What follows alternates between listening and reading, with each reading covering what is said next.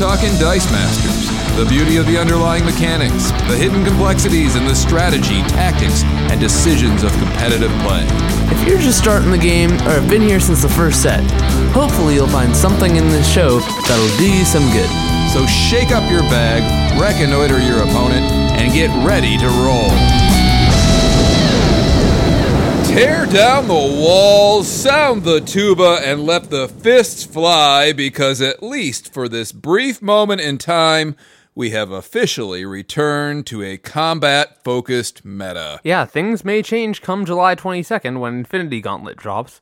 There's a bunch of hard control in there, like Rare Drax, Rare Tombstone, both the Angelas, Loki, Typhoid Mary, not to mention May Blazer that's coming in Spider Man, plus two of the Pips, the Rare Spider Man. Wong and Doctor Strange are nasty removal, but yeah, the results of the EarthX Origins event should put to rest any doubt as to whether WizKid's desire to move the game back towards combat would be effective. For sure.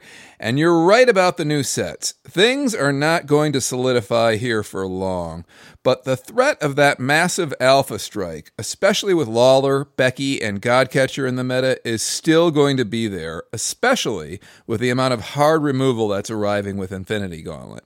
It appears like we might be entering a meta where hard control gets countered by hard removal, or vice versa, and then there's not only the threat of that alpha strike always lurking in the wings, but there's also a lot of super effective direct damage strategies being added to the card pool.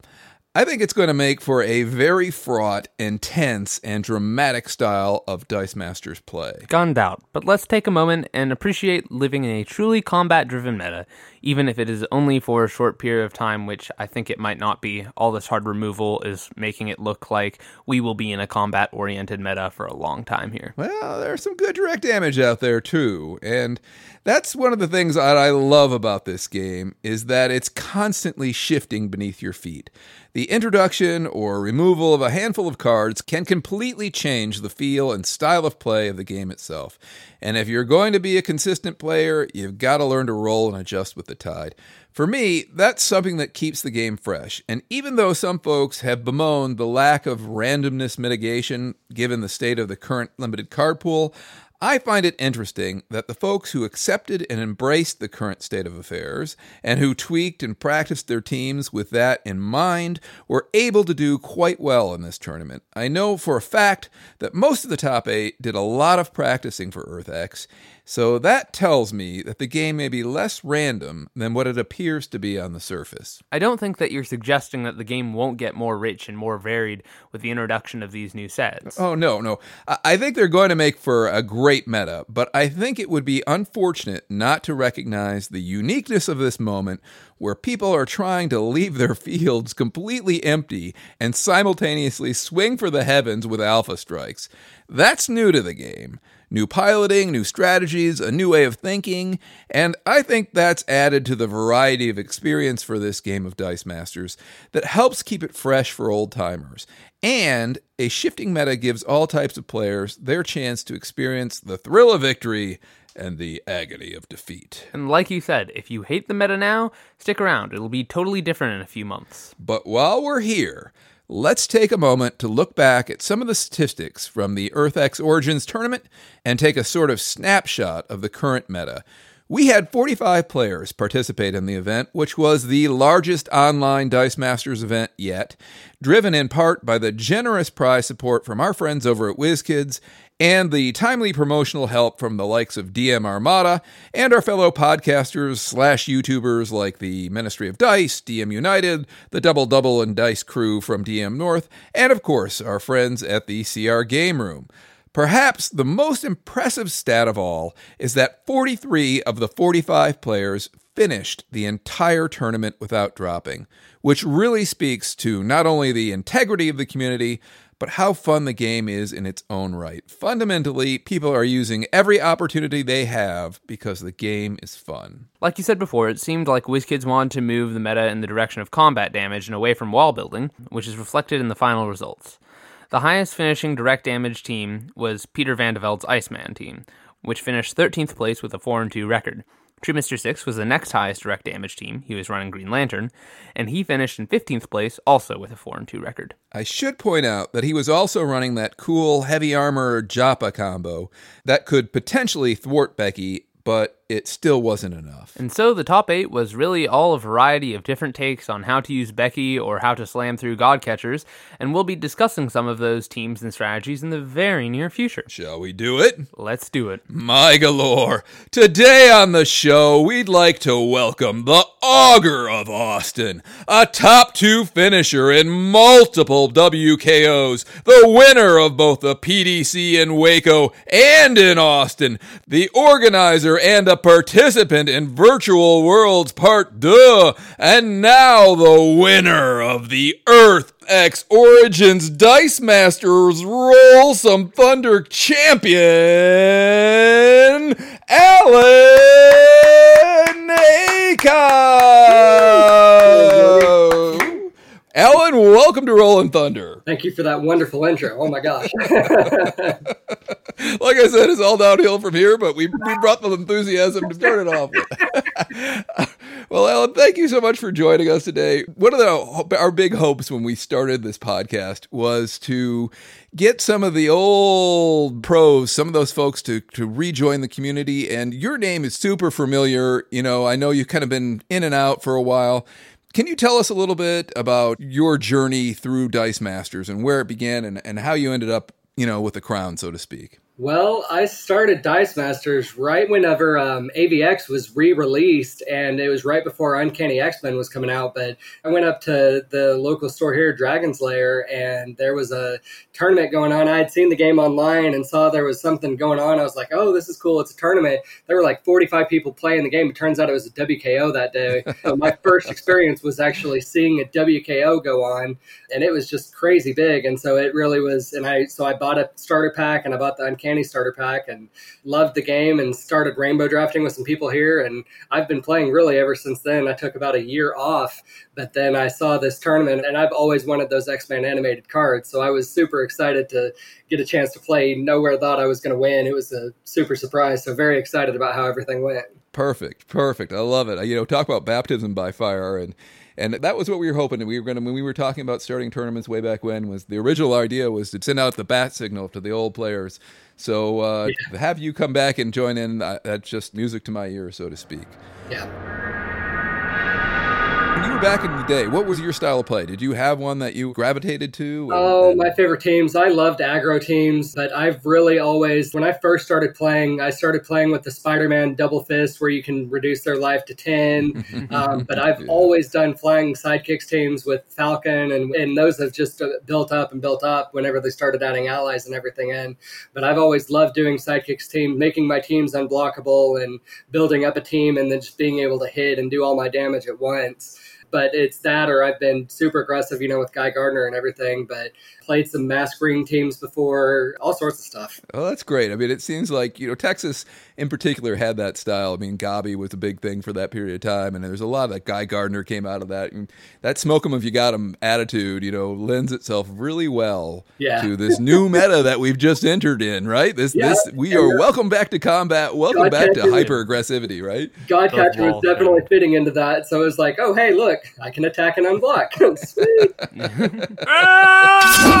Luca, do you had a question? No, I was just saying it's in line with the Texas tradition of Walsh and Davies and, and slamming through for 10, 20 damage in two turns and you know that that whole thing. yeah, it's interesting. You ha- do you have any comments on that? I mean, it feels like the meta's kind of come full circle. I mean, there's some people who seem to love it, other people are a little bit out of sorts about it. But what, what's your feeling on it? Having played since AVX, where do where do you see us in the whole meta shaping? You know, I had asked on Facebook even before this tournament because I started looking to it about a week or two before, and I asked everyone, I was like, "Do I have to buy the WWE set? Because it's not something that I was interested in, just not my thing. I love the comic book stuff and the D and D and everything, but just WWE just is like, oh, I don't know if I want to get that. And everyone was like, you have to buy it. It's like a meta staple now.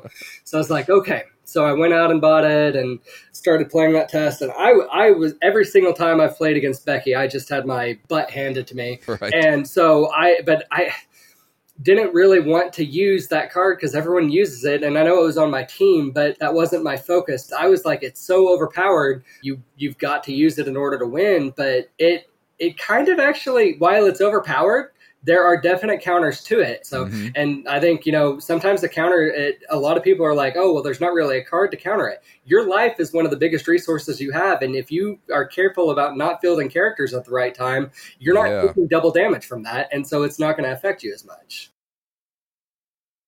Before we so, move on to that. Well, really quickly, do you think that a really great counter to Becky Lynch is just being much faster than it. yeah. Like, because like it's hard to be much faster than Becky Lynch. It's actually harder to be faster than Becky Lynch at all because there's just so much going on there.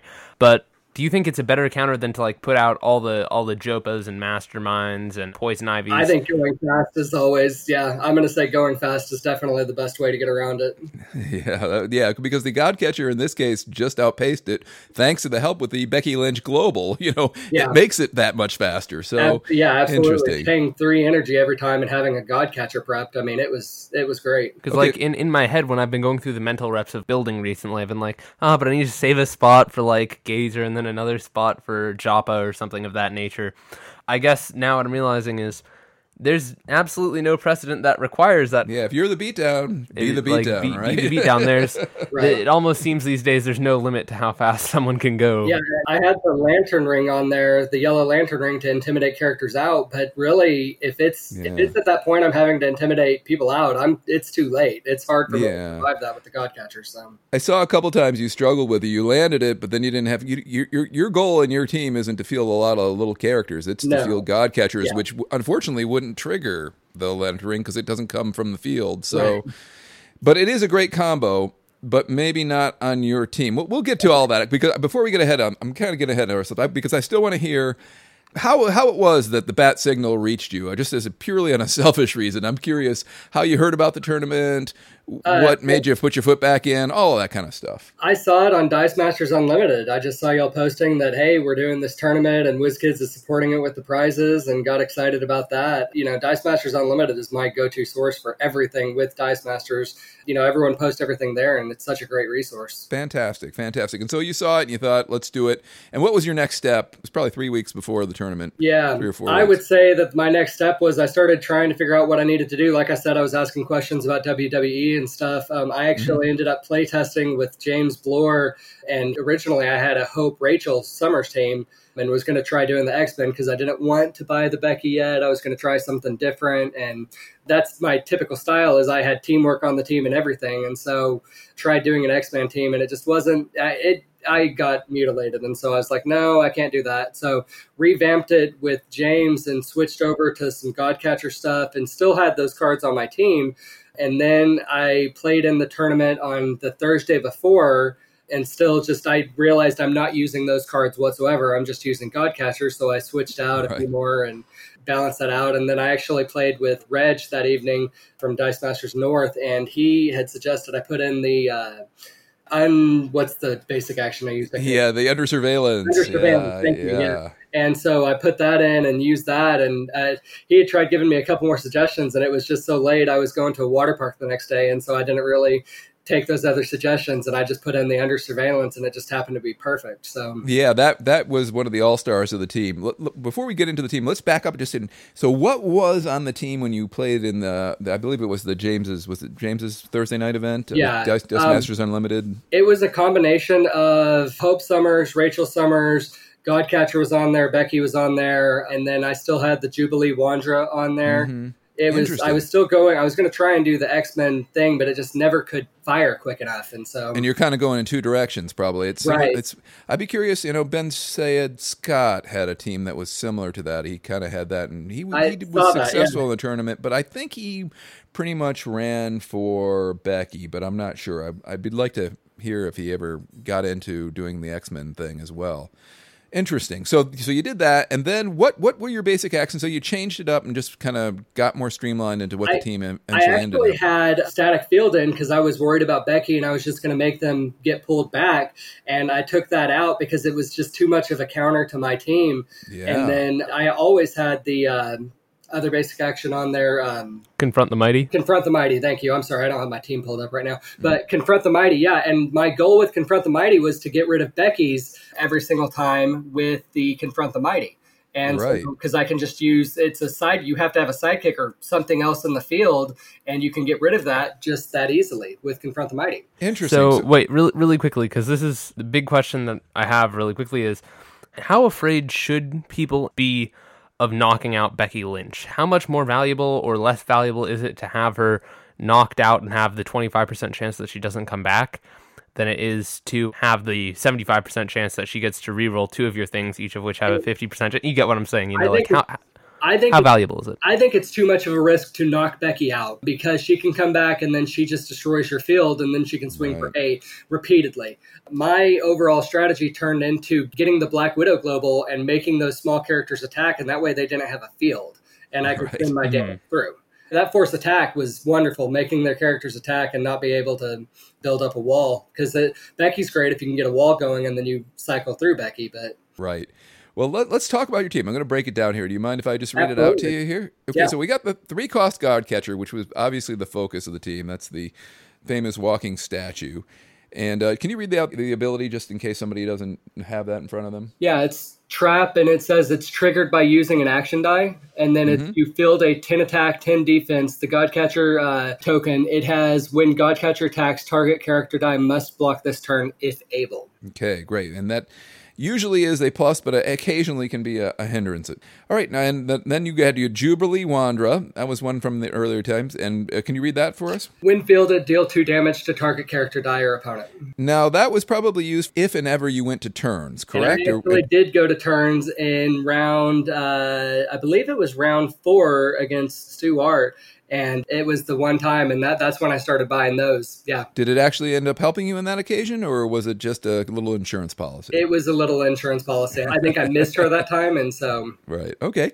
And then, of course, we had the Becky Lynch, and I'll, I'll let you do the honors of reading it because this card was on 22 of the 45 teams out there, so it was out there, and even on the teams that it wasn't out there, it was on their minds, right? yeah. So And it says Overcrush. It's a five cost Overcrush. Also, when re-roll up to two Superstar dice. Each die that doesn't roll a Superstar face goes to the use pile, and Becky Lynch deals one damage to your opponent for each die used that way.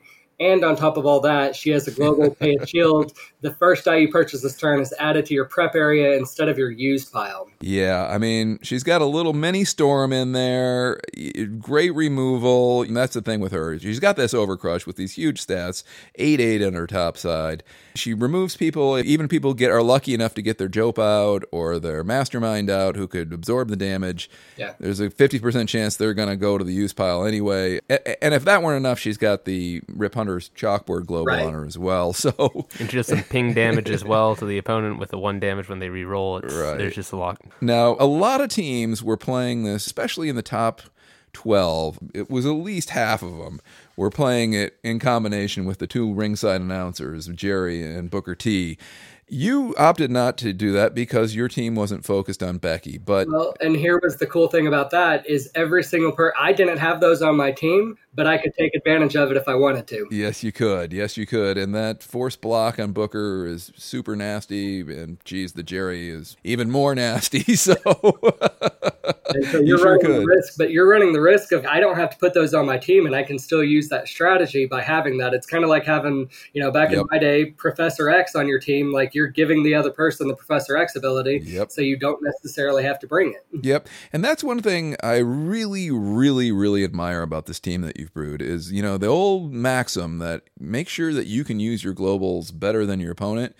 This team, it, it just sings in terms of that maxim because, and, and we'll talk about the globals again. You got that Becky global putting out a 10 10 God catcher every single turn because you can do that with this next global coming up, which is the Thor global, right? You want to read that out to us? Yeah. I don't even know what the card says. I never bought it. Um, it It's got a tune, you know? it's a two card, and then Yeah. the, the global. That's why I was on the team for everyone. I think was pay a lightning once per turn. The next action die you purchase this turn costs two less. Right. And you've got a lot of actions you want to buy. So it's helping you more than your opponent. And if you've got three cost actions like Godcatcher and Under Surveillance that you need to buy, you can then use that Becky Lynch Global to prep it right that very same turn. So every problem has a nail is the subtitle of Is a- is a nail. Is a nail, and uh, I love that. Anyway, so the next one we talked a little bit about it was the Yellow Lantern Ring, the Weaponer's Ring, which basically gives character dice in your reserve pool intimidate. So if you run into trouble, you can use that to remove some Joppas or other mastermindy kind of characters, right? Yeah. Then you had Eddie Guerrero, I Steal, which works great on this team. You know, a lot of teams were kind of, you could see in the makeup of the whole overall tournament, people were wrestling about whether to bring Eddie or Istrid or both in some cases. But unlike on a, on a Becky team, you kind of want Istrid because you want people to only block Becky when she attacks, and you don't want to have to attack with Eddie and give them something else to be able to block here you've got Eddie. You're going to be swinging with God catchers, so it doesn't matter if Eddie jumps out into the fray as well and takes away their energy, right? Any thoughts, other thoughts on Eddie? I, I put Eddie in because of the static field global, actually. And so mm-hmm. anytime that if someone could send my God catcher back, I wipe their energy. Yep, exactly.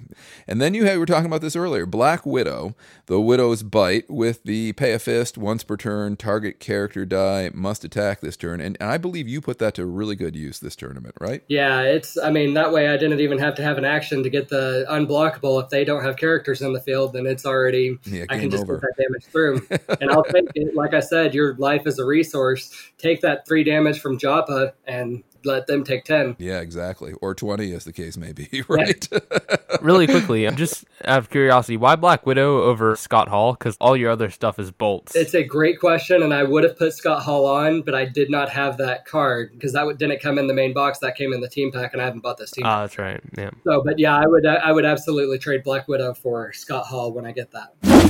Before we talk die counts, because that's the next thing I want to bring up with you, but then we got the last card on the team, not including basic actions, is Intellect Devour, which you chose the three cost one for Spark, but I'm assuming you never ever bought that. This No. is strictly for the global. Yep. You want to read that out to us? Yeah, once during your turn, you may spend one of your NPC dice to an energy face, move it to your reserve pool. Right. Now, there's been a lot of chatter about this card in particular because it's such a powerful global in terms of it gives you so much flexibility. And at the moment, it's the only energy fixer in the game, uh, other than, I suppose, Clayface, you could say, is. But sidekick spinner, let's put it that way. Uh, anyway, but it gives so much benefit to the other team. But in this case, you can use this global better than your opponent because you want a thin field. If your opponent chooses to start spinning things down, it just makes that, that God catcher token all the more threatening. Were you finding that to be the case on the day? Yes, I was, and a lot of people spun their sidekicks down, and I'm like, yes, deep down inside.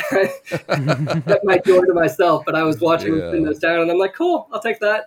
yeah, sure. That's that's the perfect example of that maxim of bringing a global that suits you better than your opponent. You know. Also, they can spin down however much they want, but I, I seriously doubt that they would be able to outspeed the God Catcher anyways, or out control it. Yeah, well, there were nine people who played the three cost God catcher in the entire tournament. And there were in the actually top- ten who did two cost, which is an interesting fact. More people use two cost than the three cost God Catcher. Because I think pe- more people were worried about Becky. But in the top eight, there were two people playing this God Catcher team. And it's interesting, Benzino Scott also had a team that was very similar to yours, but he was not running Confront the Mighty and Under Surveillance.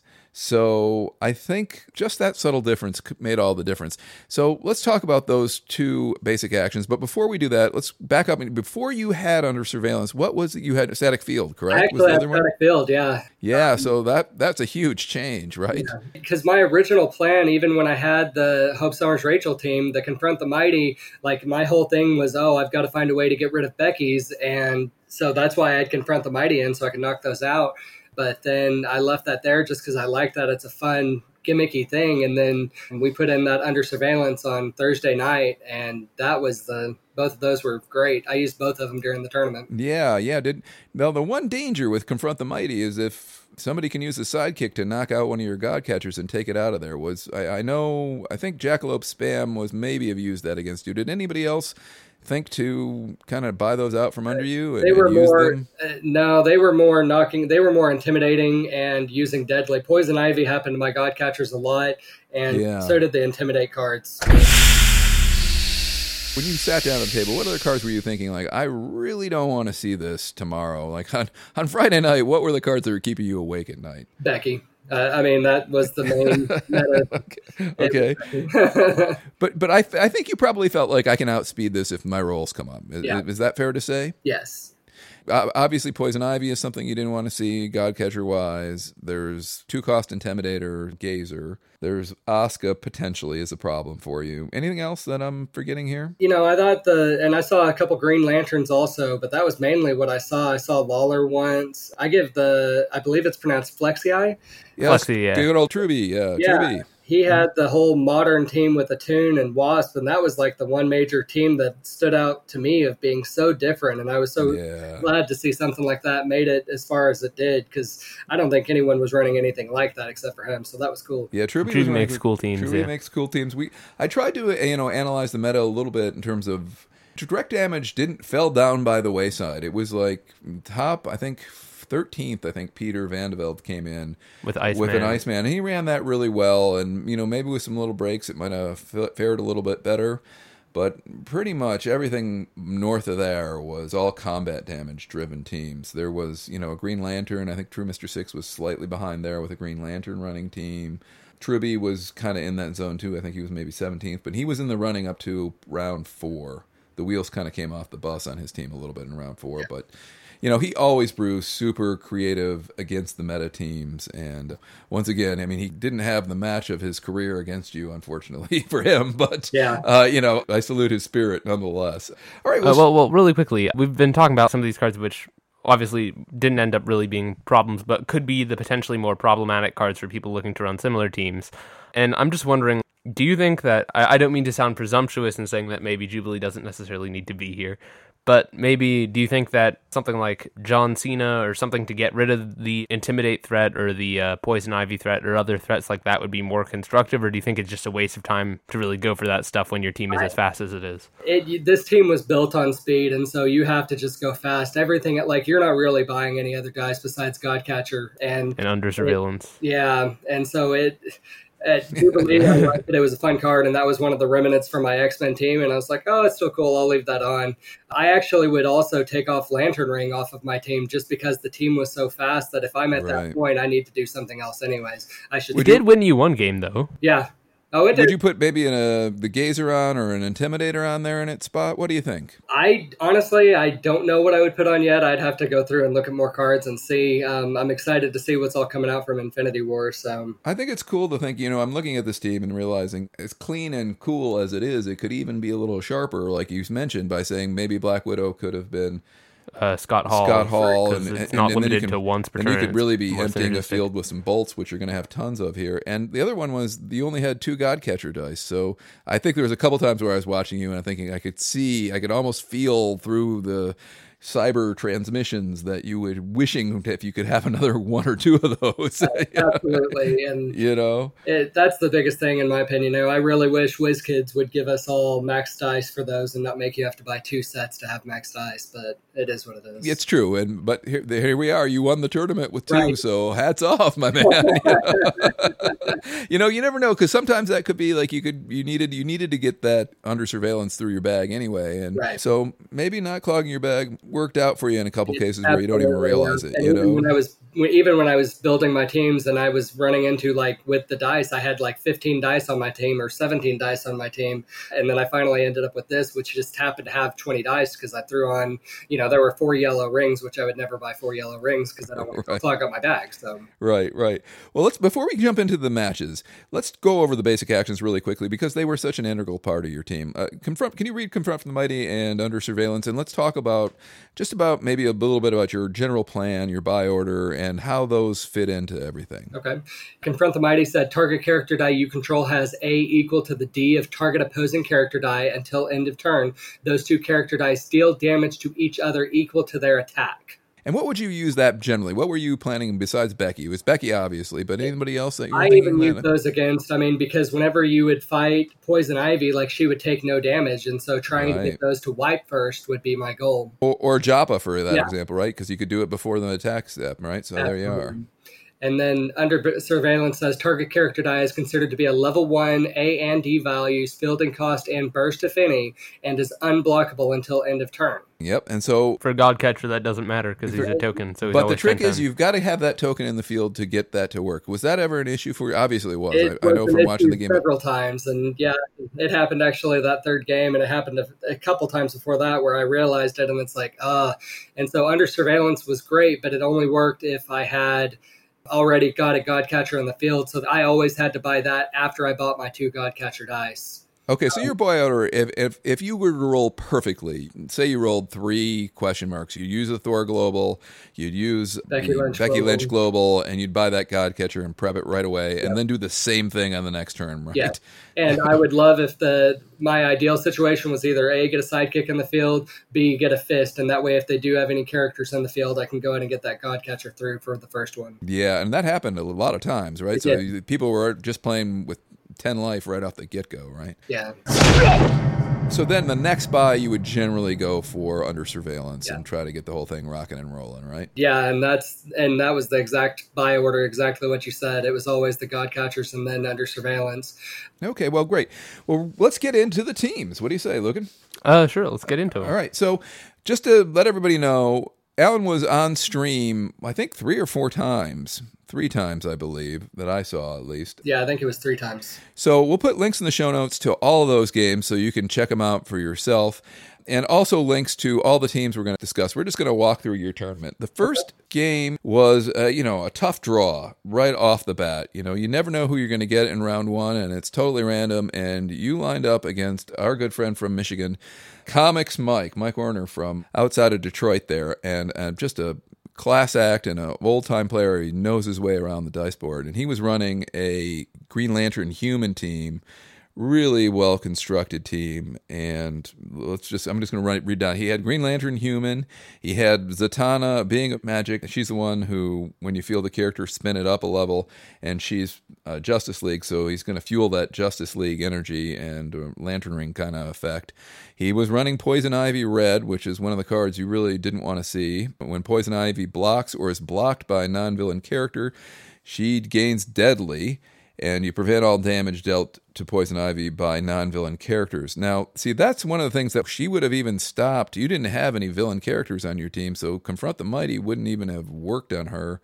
You probably would have had to reach for Yellow Lantern Ring to get Right. around her. So then he was running Asuka to discount all those masks, and that really is the kind of linchpin of that team. You got Istrid Horn, Moneylender. She was Winfield to choose a global ability. If you do, it cannot be used this turn, and any of its effects immediately end. So he had Clayface to get more masks for the global. He had Blob, big talking costume clown. And while Blob's active, your opponent may not purchase or field character dice with a printed cost of two, so that could really hurt your. Hurt my Eddie Guerrero. It actually Eddie- did hurt that. Yeah, yeah, but it get, doesn't affect the Godcatcher because it's not a character. So you know, there's a, there's you're gonna hear that a, a bunch in this episode. And episode it's a of three cost. Yeah. and it's the three cost. But it wouldn't it wouldn't affect the other Godcatcher either, the two cost. And then last of all, he had Black Widow Agent, which works against a lot of things like Green Lantern a match or Peter Vanderveld's Iceman team, but it's not going to help against your team. And then he had two basic actions that would potentially hurt your team. One of them is Wallop, the other one is Static Field, which you had on the team and you found to be a detriment. So when you sat down and saw this team, what were what were your thoughts when you first saw Mike's team? I just was learning that, and actually, the first Comics Mike's team and the second team I played, uh, we'll talk about that in a second, but they were Mhm. basically the same build. And Yeah. it really like it was a battle because it slowed my team down like in my opinion that was one of the better counters to a godcatcher that style of team if they had you know just a few extra turns like it was really hard to get my godcatchers through and it was just a battle the whole time because it's they would wipe out my Right. godcatchers and then i'd have to recycle through those two dice and so it just it took a long time to get those whittled down Interesting. Yeah. So that game, you ended up winning that two to one, but it sounds like it was close. Can you talk us through any critical moments? You know, I think the the most critical moment was it's all about the speed, and then when if he built up the team with the poison ivies, like he he was able to make his poison ivies where he killed my god catchers every single time. He forced the it just it was it stopped my team. I mean, it, Yeah. the, it it really came down to who got to who quicker. And uh, how how did you get around Blob and him stopping down your Eddie Guerrero so that he could like Man, I was him? that was I ended up going with Becky on that to get around it, trying to get that to go through. Or if I, my Black Widow global wasn't shut down, I would try and get Blob to attack because again, it's only one or two damage, and I'm like, oh, I'll take that one or two damage. That's fine. Right. There must have been a time where you couldn't static field blob back for some reason, or Right. Wow, interesting. Sounds like a real chess match of a series of games. I'm assuming, did you win the first one, or did you lose the first one? I think And- I won the. I believe I won the first one. He won the second one, and I, it went to third one was a. I think I won the third one just by rushing it by going Just rushing it. Yeah, Interesting. Wow, sounds like a good game. Yeah, Comics Mike knows. Like I said, he's a good player. So and he I would have. I, every single. He was so structured on his. He knew exactly what he was doing. So props to him. Yep, yep. He he loves that Green Lantern team. So too bad that one's not on the stream, but that was the first round. And then the second round, you played a good friend of ours from the Southern California scene, Ron, good old Ronathan, and he also was running a Green Lantern human team. So you'd had some practice with that by the time Ron ran into you, I was very happy with that, and I just realized that after playing Comics Mike, I just rushed on that one, and that one went real quick. Fortunately for me, I got the dice I needed. So yeah, he, he, I'm beginning to feel that it's a bit unfair that all the Green Lantern players are like people that we have to play against every week. you know, like Well, uh, I'm well, just well, sick let of me- that Let me just run down Ron's team because he had a few other pieces that were a little bit different that theoretically could have caused you problems. He had the Asuka, obviously, to, to be the linchpin of getting these masked characters quickly and cheaply. He had Green Lantern. He had Istrid Horn again, and he had the same thing. Some of these are similar. He had that Blob again. And then Ron was running the John Cena, which has Intimidate, and when John Cena is active, your Superstar dice cannot be targeted by Intimidate. He was running the Black Widow agent again, that while Black Widow is active, reduce damage from opposing character abilities by one. Your opponent can't target Black Widow with global abilities. And then he was running two characters that I would think would cause you to maybe lose a little sleep here. The first one was Poison Ivy Red, same as Comics Mike, but then he was running the five cost fetid bloat drone.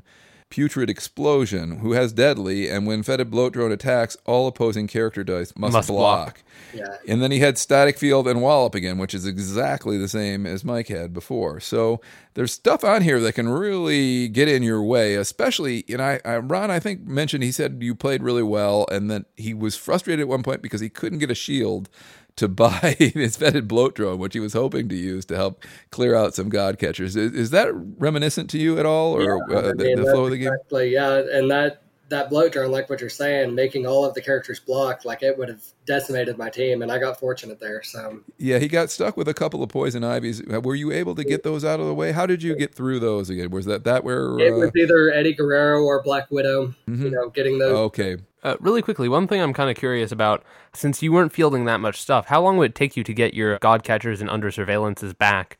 Generally, with I I prepped after turn three every single time I was buying and under surveillance, and so I had those ready to go. And so when I hit the god catchers, that when they would cycle through my bag, I mean it was usually turn four or turn five, wow, okay, both of them. okay. So that was round two, and you took round down two to zero. So on to round three, and you had no rest for the weary here. We we move on to Nick Wally, aka Jackalope Spam.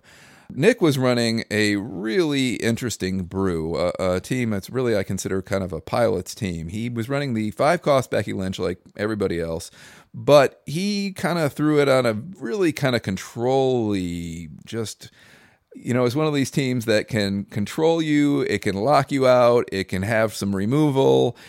Its one weakness, if you go, we'll go down the team, probably was Godcatcher. So probably not a good matchup for him. But I want to just go through the team anyway because it is really interesting. Uh, so he had Becky Lynch, he had Dani Moonstar, the emphatic illusions casting two cost mask. And when Dani Moonstar is blocked, re-roll the blocking character die. If it rolls an energy face, place it in the use pile, and if that wasn't bad enough, deal two damage to its controller. So, you know, that paired with Booker T is some pretty nasty removal. So that was a first piece in his linchpin. He didn't even have to go for Becky, really. He could that in its own can be a win condition. Then he had that Blob big talking costume clown. While Blob is active, your opponent may not purchase or field character dice with the printed cost of two. That's this guy again. So if he gets his, your two cost out of the field or doesn't let it ever come into the field, it's out of there. He then he had now this is the first of these two. You played two of the teams. There was only four teams that brought Triple H, the cerebral assassin, I believe, and you played two of them.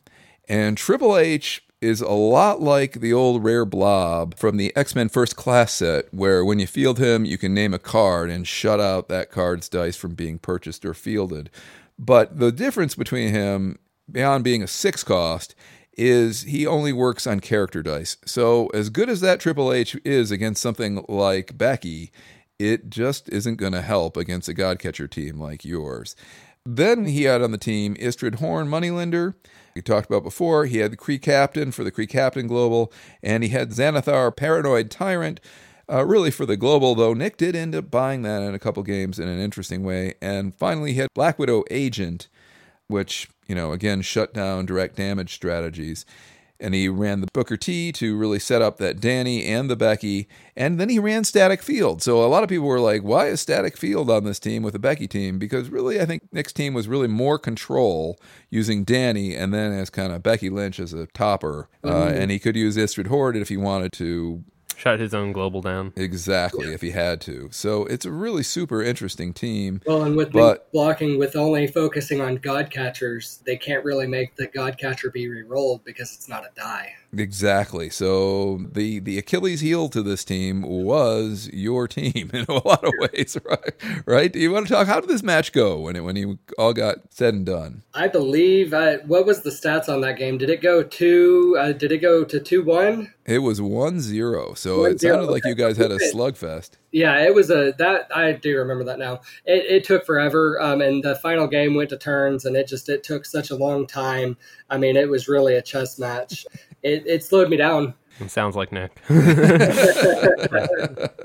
if, if I'm going to lose, I'm going to take every possible second that it could possibly take, not give up an inch of ground on the control. Well, I know he had a really great game against Peter Van de Velde, who was running that Iceman team. Iceman team, and at that time, Peter was kind of tearing through the tournament on the other side, and then he ran into that, and he was able to lock out Iceman with his uh, Triple, Triple H. H and then he, on top of that, Peter had like the two cost Godcatcher, and he was able to play around that by actually never buying Becky. And he ended up going wide to do a huge damage attack and even bought Xanathar since Xanathar never has seven attack or more. So he just stalled him out with his removal pieces like Dani Moonstar and Triple H, not letting Peter ever really ever get set up. And then finally he was able to have a huge wall and just swing through. So I thought that was neat. You know, a different different style of play, a really cool piloting aspect. But um, so it sounds like you, the God Catcher, just eventually just kind of overwhelmed him. Uh, yeah. Uh, if, if I, you know, because again, like Triple H and Black Widow are not going to help them that much against the, your team. Right. But cool. It's a cool team. I wanted just to take a moment just to salute that team because everyone's got some pretty cool builds here. All right. Uh, just because it's all about Becky Lynch and like also some Godcatcher thrown in there doesn't mean that people aren't being creative. All of these teams are very interesting. Yeah, so they far. sure. They are. all have something unique bring yeah, to the table. You know, it's true. It's true. And so on to round four, which is a game that is up on stream, and you can take a look at it. Well, like I said, we'll have the links to it, and it's really a great matchup between you two guys. You had this was against Stuart, the good old Stuart from the UK the incredible card artist that a lot of you folks have had the opportunity to see his work. But he was running another Becky Lynch team, but he had some interesting pieces in here too. And we're going to go over this real quick. We had Istrid Horn. He had the two cost God Catcher, which is the first time you played against it on the day, which is a pretty good counter to the three cost. Yeah. He had Atlantis, City, and Stronghold. That's the one where you can move any number of dice you roll during your roll and reroll step uh, from your reserve pool to your prep area, and on the burst and double burst, also prep a die from your bag. Lucan, can you read the global on that too? Oh yeah, pay a fist and a shield. Move a sidekick die from your use pile to your prep area. Field a different sidekick die from your use pile. It's like the old Star Labs, except for slightly different energy. Yeah, yeah. And then he had Black Widow Agent again. A lot of people were running that. And it's interesting that you were so far lucky to be facing them because that has no effect on your team, basically. it's, it's actually one of the more interesting examples of like weird meta calls that we've seen because it's not like Green Lantern wasn't around But in other tournaments, Black Widow always has the sneaky show up, and everybody didn't think that Venerable Dreadnought would, would be there, whatever, but then Black Widow would be there in droves. And so people are always feeling that it's a very safe pick and it will work and do you some good in every tournament you go to. But this time, at least from, I didn't compete in the tournament, but from the outside looking in judging, it seemed a little bit to me like the the Black Widow was like a bit of a miss call for a lot of people. Like well, I think a lot of people from talking to people, a lot of people thought they had they had seven cards. The thing about Becky is it has so many things on one card that it gives you a little bit more flexibility. And they had an eighth slot that was kind of free, and they thought, well, why not put this in here because it shuts down a lot of teams. And that was what I think the play was. Now, and against your team, it doesn't do anything. So yeah, it's, uh, against other Becky teams, not super useful, or Godcatcher teams, not super useful. But if there had been more uh, Iceman and more Dreadnought around on the day, yeah, maybe but then. It, but, but, even if you run into one or two of those in your tournament, that might help you get the win there. So well, there was there was only the one. It was Peter, and a lot of people didn't get the win against Peter. He he cleaned up pretty good, except for with a couple games. You know? Yep. Well, the, the one other thing that Stuart had on his team that I thought was kind of interesting is he was running the three cost Asuka. No one is ready with Intimidate. When fielded, target opposing sidekick gets plus one A. Now, this was a cool meta call because he was worried about running into that blob that we saw on the previous couple of teams, right? So, you know, if he brought Gazer, blob just shuts Gazer out of the game. So, this was his way of getting around that. And again, that's probably a card that you did not want to see on the day because Intimidate is an enemy of Godcatcher. Right. You know, he brought the three cost Kree Captain lost purpose for the pay a double fist once per turn. The next character die you purchase this turn costs three less global and he was using that to get to his Becky Lynch, which we've already talked about. And then the last thing on his team that I thought was kind of cool is he was the only one playing this, but he brought the Kurt Angle Global, which is the pay two shields target superstar guy gains tag out. And he was using that to potentially move his Asuka from the field to the prep area so that he could do it again.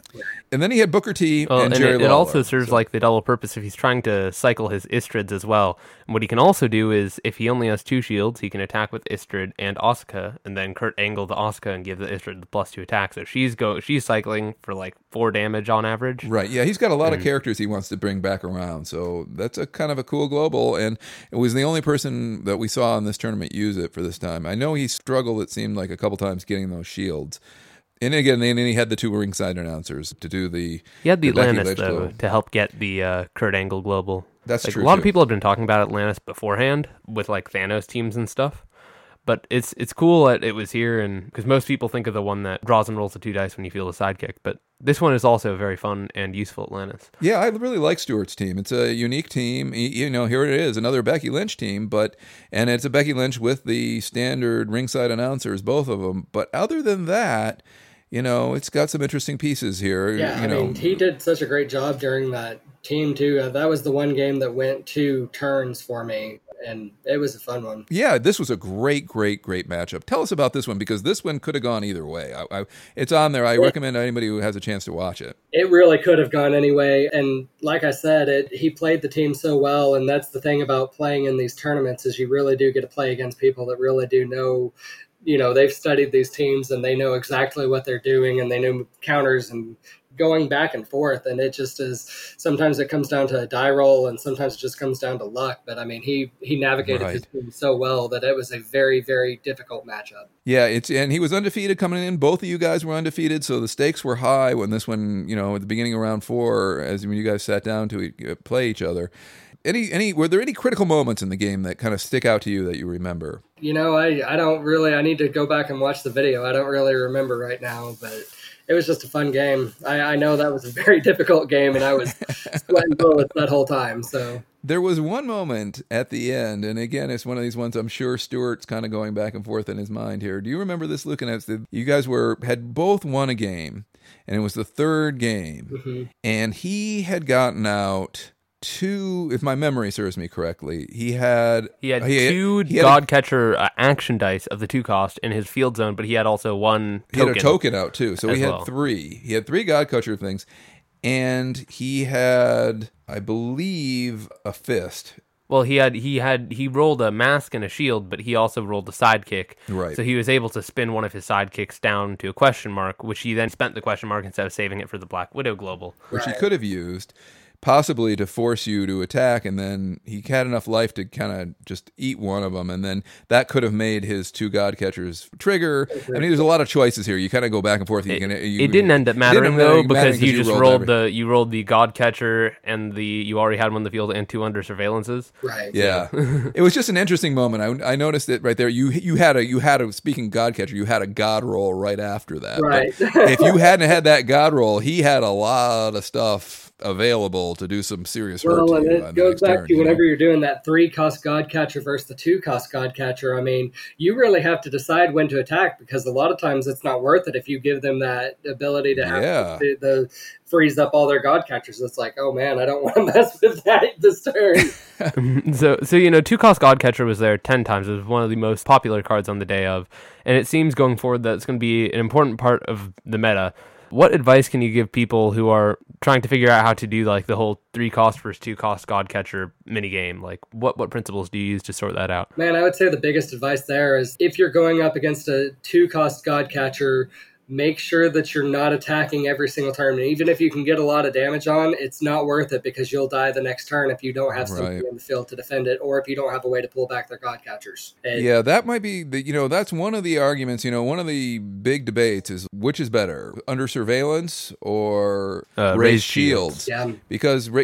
under surveillance is fantastic. You get that ten damage, it goes through, but then you It lose a blocker, around, yeah. right? so you know, so potentially the raised shields is better but then you also have Yeah. all these people it doesn't kill in two because someone's going to block and then the other important thing is that there are all these people running around with their joppas and their masterminds and their poison ivies that gets stopped in the tracks by those sorts of things and you only get it on the bursts. and And you only get it on the bursts Raised Shields was absolutely one of the cards I was thinking about putting in. So What was your thought on that? Out of curiosity, did you get a chance to test it, or did you? Was it just kind of a feeling that you felt like, oh, this one's going to do me better than the other? it, with all of the deadly cards out there, with the poison ivies and the you know having them intimidated out, and just all of the, but it was mainly the deadly stuff. Like it, the damage wouldn't go through anyways, and all of it would be prevented. And so, it, Right. and your blockers are going away and no matter what you do you know absolutely. Round five, you've got to play Flexi, aka Truby, and Truby was three and one at the time. He just before you had faced another. Petrus had a team that uh, was unknown forces petrus by the way Yeah, he had a team that was just a really aggro Becky team, and he really was just going to go speed, hit hard. And Truby had been three and zero, and then he'd lost to Petrus right beforehand, and, and then he ran into you here, and boy, his luck just sort of continued. On the, the wheels came off. off the bus there. You He know? did not hit a single dice. That was Yeah, I mean, poor guy. He bought three Joppas, which is a good buy against your team, and they just were like, "We're not coming to buy today." you Uh, know? yeah. So his team was cool. Let me just run it down because you were talking about it, and it is basically an Attune team with Seething Corruption and uh, a Manchu- bunch of adventurers and and Manshoon, who Yeah. technically isn't an adventurer, but we all know what he really is. I mean, if he has experience, I mean, if the shoe fits Manshoon, Yeah, I mean, he had the Istrid Horn that stops global ability that you choose. He had Vajra, the activating the walking statues, who's got experience, attune, and spark. Deal one damage to target opponent or target opposing die when you use spark. He had Joppa Zen, which has experience and takes no damage while he's blocking, so theoretically that could stop a lot of overcrushing teams. He had the Zaraj, the Hunter, which again has experience, and Zaraj doesn't count as an adventurer, but when he attacks, target character must block, so he's a good piece for removal. Then he had Volo, Guide Writer, who has attune. He's just that two cost attuner. That was really kind of usually, I think, Truby's first buy. And then Wasp, another attuner. And when you use attune, Wasp gets plus one, plus one, so she can get big and nasty pretty fast. And then he had the Thor Global, just like you, to lower the cost of actions with that global. And then he had Manshoon, the clone wizard, and this was part of his real strategy, which was while Manshoon was active, when you use a basic action die, deal one damage to all opposing character dice. And uh, doesn't count as an adventurer, but Lucan has the secret sauce for that. anyway, he was running Throne Brick as for his basic action to keep that rolling and keep the uh, tune churning, and as well as the seething corruption, corruption, which is what he would use to clear, clear, people's fields and kind of frustrate his opponents. But uh, against, it's not like monsters aren't floating around, especially with Gazer and all that. Like experience is not useless these days. No, you know? it's true. And if he gets some experience, then that Gazer is out of luck, right? So it, it, it used to be the sort of thing where you'd forget that the adventurers even have experience. Right. But these days, you know, that set TIW is no slouch of a set, shall we say? So even in when when this round started, Truby was still very much in the mix, and you know I salute you know somebody who brings in a tune team in this kind of meta and can get to round five and still be in the mix is pretty impressive. But your memory of this game, it it, it kind of just you just kind of he couldn't were able to get. Dice. I, I I almost felt bad about that game because he couldn't hit a dice, and it was like, oh, there's a 10 10 character slapping me again. So right, and if ever there's a team, yeah, he couldn't roll any characters. He was able to roll one Joppa one time, and you could just you, you just attack. you force it to attack. Yeah. little insult to injury, right? Yeah. So sorry, Truby. Nice, well, well played. But sometimes if you can't roll characters, especially against your team, good luck. And right? Like I said, anyone that brings something completely different to a meta and does as well as he did gets props. Because I mean, exactly, it was, it was cool.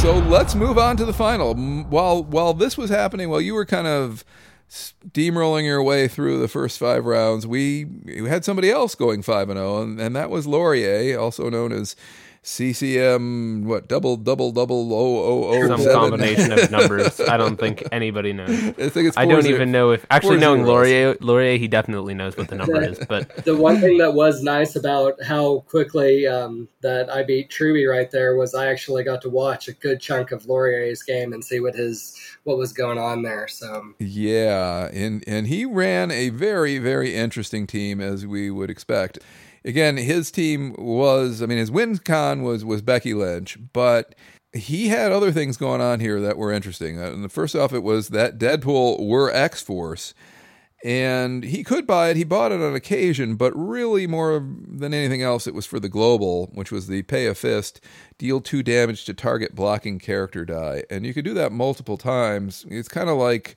an inverse version of Cone of Cold and extremely effective with Booker Becky T, Lynch. Becky Lynch, yeah. Jerry Lawler. And, yeah, it it converts one fist into like four damage. So because it yeah. it takes two health off whatever the uh, blocker is, and then doubles the minus two to four. It's just yeah, really good, very powerful. It also helped him get rid of poison ivies on occasion, as the source of damage is the global itself and not a non villain die, so it gets around her restrictions.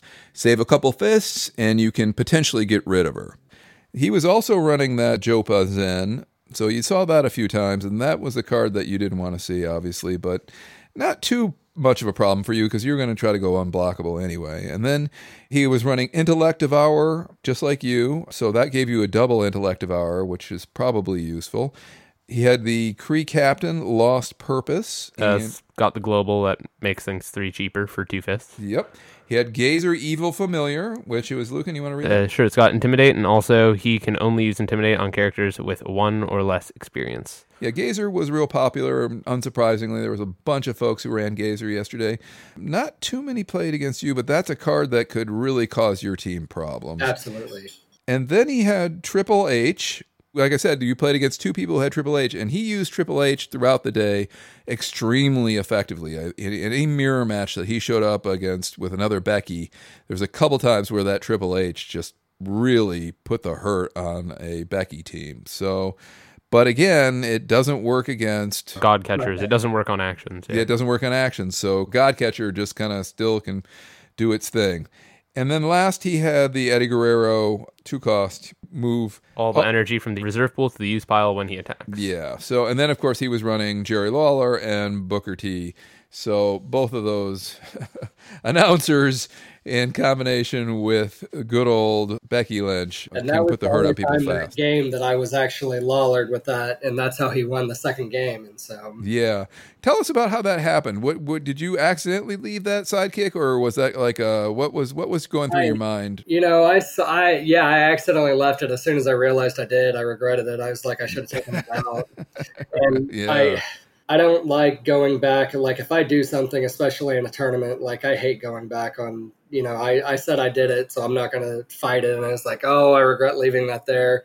Can I turn it? And yeah, so Okay, well, let's talk about the first game. Yeah, so the first game was just kind of happened like you wanted. If you can you can you walk us through it if you remember? first game was the perfect game. I mean, it was uh, it went so quick, and then it you know most of the games they were taking fifty plus going to the extra turns and stuff. They were taking an hour. We finished our first two within like the first 25, 27 minutes or something like that. But that first game, I just hit the perfect rolls and god catchered and did exactly what I needed to that first game. Yeah, you were able to roll a shield and a couple bolts so that you could pay for the Becky Lynch Global, use one bolt for the Thor Global, and another to get yourself a God Catcher and get it right over to prep. It all lined up kind of like how you designed it in your mind, right? Right. It was a yeah. The first game went perfectly. I couldn't have.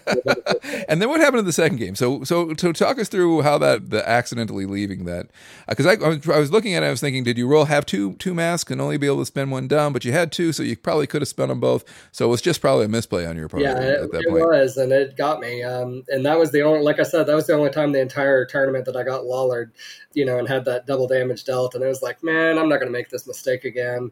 Um, but yeah, I mean, Yeah. that's exactly what his strategy was, and was doing that, and he did it in game five too. And it just, it, you've got to really pay attention to what dice you have in the field, and it, you know, that led to what happened in game three. But I'll talk about that in a second. But Yeah, it's interesting. Let's talk about this real quick because I think you can really see in the style of play that's happened. I think WizKids has made a very deliberate intention to not only shift the meta away from direct damage towards combat damage, which we see, but also to shift it away from walls. We're not, you know, you can't have a wall anymore, right? Because of these, you know, you've got an overcrusher and then you've got uh, one fist global that can double that overcrush.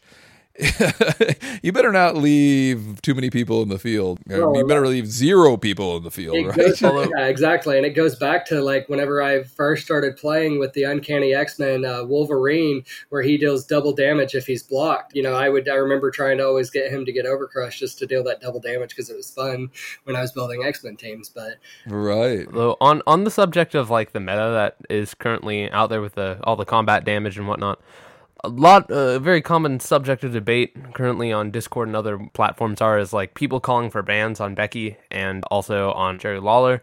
Just think it's important to remember we are currently uh, Mr. McCat said it well. You know we are living in a meta which was never supposed to exist right, um, and you know when IG comes out, things could be changing a lot with Angela, who stops when fielded abilities, and Well, we'll there's see. Kang and stuff. Well, like there's some, there's some, you know, there's some pretty aggressive cards in there too. We'll see. we haven't seen the whole set. We, haven't seen the whole. set. It'll, be- it'll be interesting to see how it all works out. But it was interesting to even watch, you know, 'cause- because you at one point in that second game, you still had a God Catcher token out, which is you usually think like 10-10, That's a pretty good blocker, right? right. But you know, Laurier was able to get, I believe it was a level two Becky, and he had a couple of fists and a shield to force your Godcatcher to block, and then he was able to, you know, double it using the Lawler Global, and then use the other fist to use the what's his name? Deadpool. Deadpool, thank you, the Deadpool Global. So pretty soon he, he you were at seven, and, and he was able to still, even you though you had a ten defense character, get six damage on you and get Yeah, you he down to got me one. down to one, and it was like, oh man, and then even that, that was so close that he'd missed rolling that Becky again. He didn't need to because he was able to roll a sidekick and oh. one of those gazers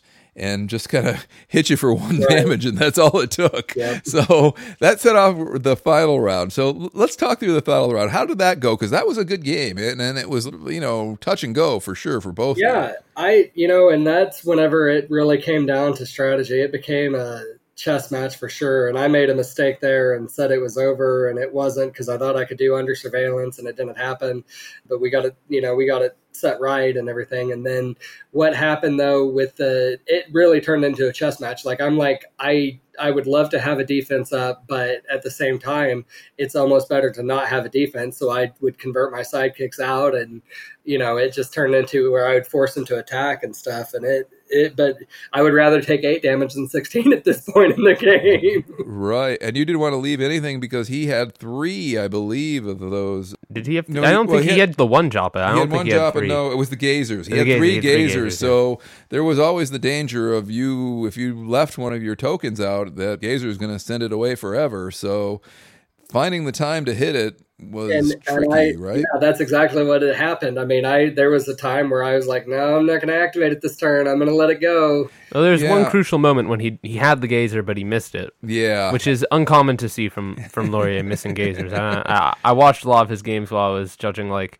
Most of the pools would finish. I'd be like, okay, I'm heading over to Laurier's game, and he's like, well, this is over unless he doesn't roll his gazer. Always rolls the gazer, you know. But Well, he missed it when it He counted missed it when it counted there, know. yeah. It's interesting because the game sort of it was an interesting kind of game of momentum because you got out early and you hit him for 10. But then he got his gazers going. He got a few things set up. He, I think he did get a Joppa out.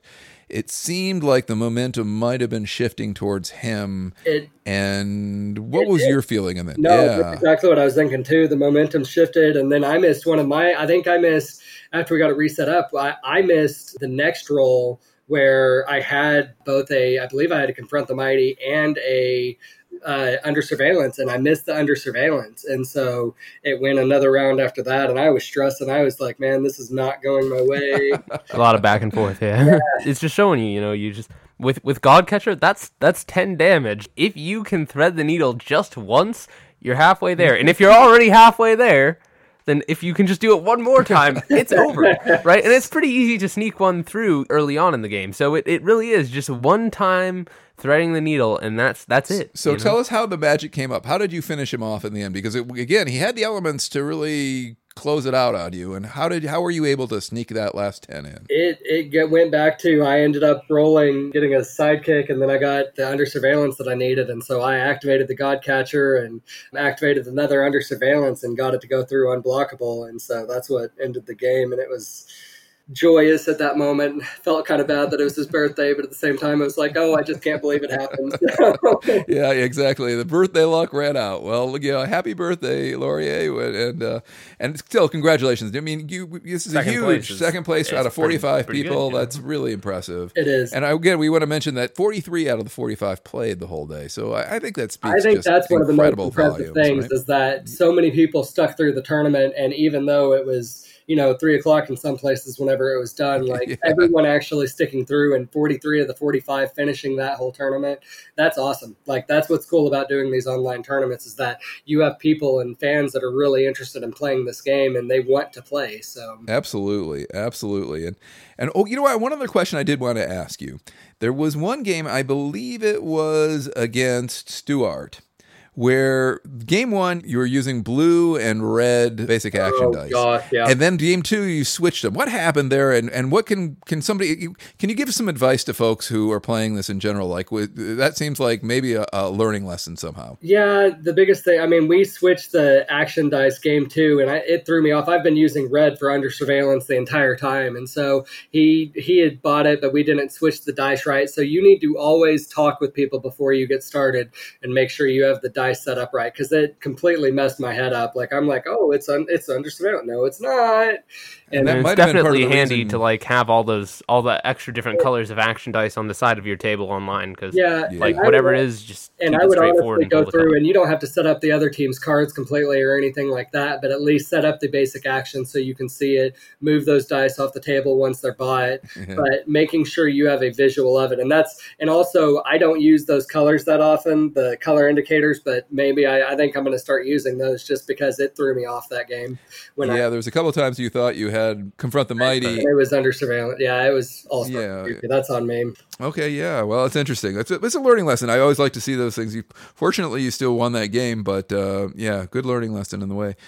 as it goes. Okay, well, anything else you want to talk about the tournament? Any other things that that, that I might have missed and, and or Lucan might have missed? Well, You know, that I- we should cover. No, I think the biggest thing though that I just want to say is I just hope WizKids will let us do another online tournament like this. I mean, you've got the passionate players are have all moved online, and man, let it happen again because that was a blast of a day. Yeah, I was really. We were so psyched that uh, Jimmy reached out to us, and we were really happy to be able to, to put this on. So I hope. I don't see why not. I think the the door is open, and they're interested in the game and, and keeping us happy. So how is what what is your is your local scene happening at all at this point, or Um, how's things in Austin at this point? You know, my local scene, I would say Austin right now, we do not have very many people playing. I'll still play with my, I have a twin brother who lives here and we'll play every once in a while. But I would say with the local scene, though, that I have a lot of people who's interested in actually doing the rainbow draft. There's a lot of people excited about that here. Yeah, But, and we're running into the issue of where can we do it at because the stores,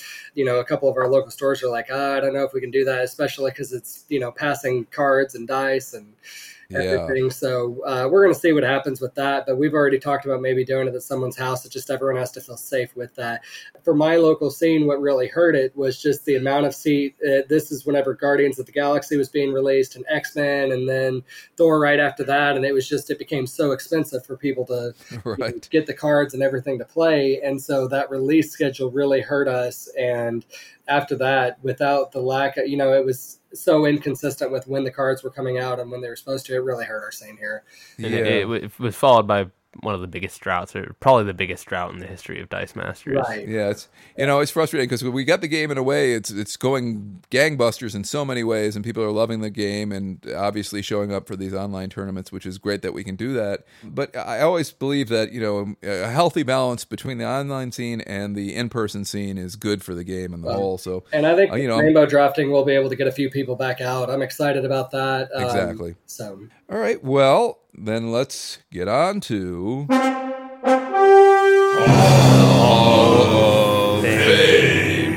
That's- That was not synchronized, but we can go fix that in post. I think y'all just do it again right now. We're good.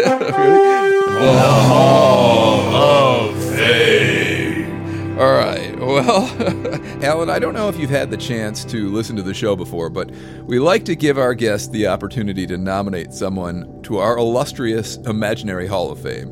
And if it's a player you're inclined to nominate, they're required to be retired or semi retired from major competition. So, uh, if you're curious out there and you want to follow along, you can check out the Hall of Fame at Uh, RollinThunder.xyz forward slash HOF for Hall of Fame. there you go and you can find out all about all the, the, the background of the notes people who have been nominated in the past and people who have been inducted so Really quickly, we haven't thrown out the link to the show notes for this episode. yeah why don't you So do that it's- That's at RollinThunder.xyz forward slash. Oh, shoot, I don't know the number. What's the number? 15 215. RollinThunder.xyz forward slash 215 for season 2, episode 15. There you can find the show notes, all the links that you could want to all the streams and other stuff. Yeah. anyway alan so have you had a chance to think have you thought of anybody who you might like to nominate for said hall I have. I was thinking long and hard about this, and it goes back to who first got me in the game and was talking to me about the game and everything. And he's always talked to me about teams and helped run some of the tournaments, and he was running PDC for a while. And I was thinking I was going to nominate Stuart Schulman for it. So Stuart Schulman, a name repeatedly mentioned on our podcast, a former member of the reserve pool and now a member of Gaming with Sidekicks, winner of so many WKOs, runner up at the 2017 U.S. Nationals, top eight in just about everything you can think of, not to mention one of the driving forces behind the PDC events of yesteryear. He kind of checks all the boxes, and he's not just a name in the Texas Dice Master scene, but internationally as well. That's truly a tremendous nomination. Stuart, if you're listening out there, you have just been nominated to the Hall of Fame. One of the sad things about the Hall of Fame is every time we're like, you've been nominated, but explicitly, but like part of the requirements of their nomination is that they will not hear that. You know? All right. Well, is there anything else that we've forgotten or that you'd like to take this moment to shout from the rooftop, so to speak? Well, you got it. Uh, you know, I'm just like I said, it was so fun getting back into the game, and I haven't I haven't played in a while because I've been training for some stuff. But it was just so much fun getting to play in such a well organized event. And thank you all for hosting it, and thanks to CR Game Room for doing the announcing for the rooms and stuff. But I mean, it was just so much fun getting to play in such a high caliber tournament and getting to play with everyone again. And it's really reignited my interest in the game, and I can't wait to keep playing. So that's great. It's our great pleasure. You know, I do have one last question. Your handle, your nickname. Oh yeah. You know, so what's what's what's behind the Tuba 2K? So Tuba 2K7. I actually my degree is in music education. I played the tuba, and when I first went to college, I was trying to come up with. I had something for 2003 when I was in high school, and that was my name. I think it was whatever it was. I don't even remember now. But um, so since my degree was in music education, I played the tuba. I was like, hey, let's do tuba 2K7. It sounds something like Madden or something like that. And it's perfect, right? Because like you know, if the God Catcher could play an instrument, it would be the tuba, right? Absolutely. it would be the sub contrabass tuba. Like one of the only ones actually I think is in Austin, but it, it really just sounds like a like a motor or something. It doesn't really sound like an instrument. You can't tell the difference between pitches, but still, it would be the sub contrabass tuba if there was an instrument that the God Catcher played. Well, that's awesome. Well, thank you, Alan. We really, really appreciate it. Thank you all very much, and thank you all again for putting on. It was a blast. Well, Mahara Nihilisicum Fuihosa, but I'm feeling wiped out after putting on two major tournaments in the last two months. Yeah, tamer big Well, there's no rest for the weary Mawak because a tremendous new set drops on the 22nd of this month. And thanks to the patron saint of Dice Masters, Mr. Truby Turner, with an assist from Johnny Pink Frankenstein Lesky and Stephen DM Armada Cookus, the entire set, yes, all of it, is now up on the Dice Coalition team builder. Let the brewing and drafting begin. I guess it's time for the most dangerous part of the show, where we deliver some much earned thank yous. Throw up a prayer lest we forget someone. Go for it. All right. First off, we want to thank WizKids and Jimmy for providing the prizing. We want to thank Ryan and the CR Game Room crew for all the technological support, the promotional help, not to mention allowing us to piggyback onto their channel. I want to thank DM Armada for helping to publicize the event from the get go, and Jordo from DM North for helping with the design. Lonnie for designing the top two EarthX playmats. I want to thank all the streamers and recorders on the day, including Reg and Jordo on DM North, the MOD, CR Game Room, and TJ with Friday Night Clicks. I want to thank the Archivist for helping us TO on the day and providing support with the rulings all those who help spread the word and help get people acclimated to online Dice Masters, and most of all, a big thanks to all of you who came out to roll on the day and make it a successful event. I salute each and every one of you. All of the prizing for the One Big Weekend CCT and the EarthX Origins Roll Some Thunder event has now been shipped. Please let us know when it arrives or if it does not arrive. Yes. If you like what we've got going on here, please consider helping keeping this unemployed COVID ship afloat by becoming a Patreon sponsor of the show slash site. You can find the Patreon link on our homepage at rollinthunder.xyz and feel free to leave us a rating and review while you're at it. Shall we hit it and quit? Let's hit it and quit. Until next episode, Slangafol!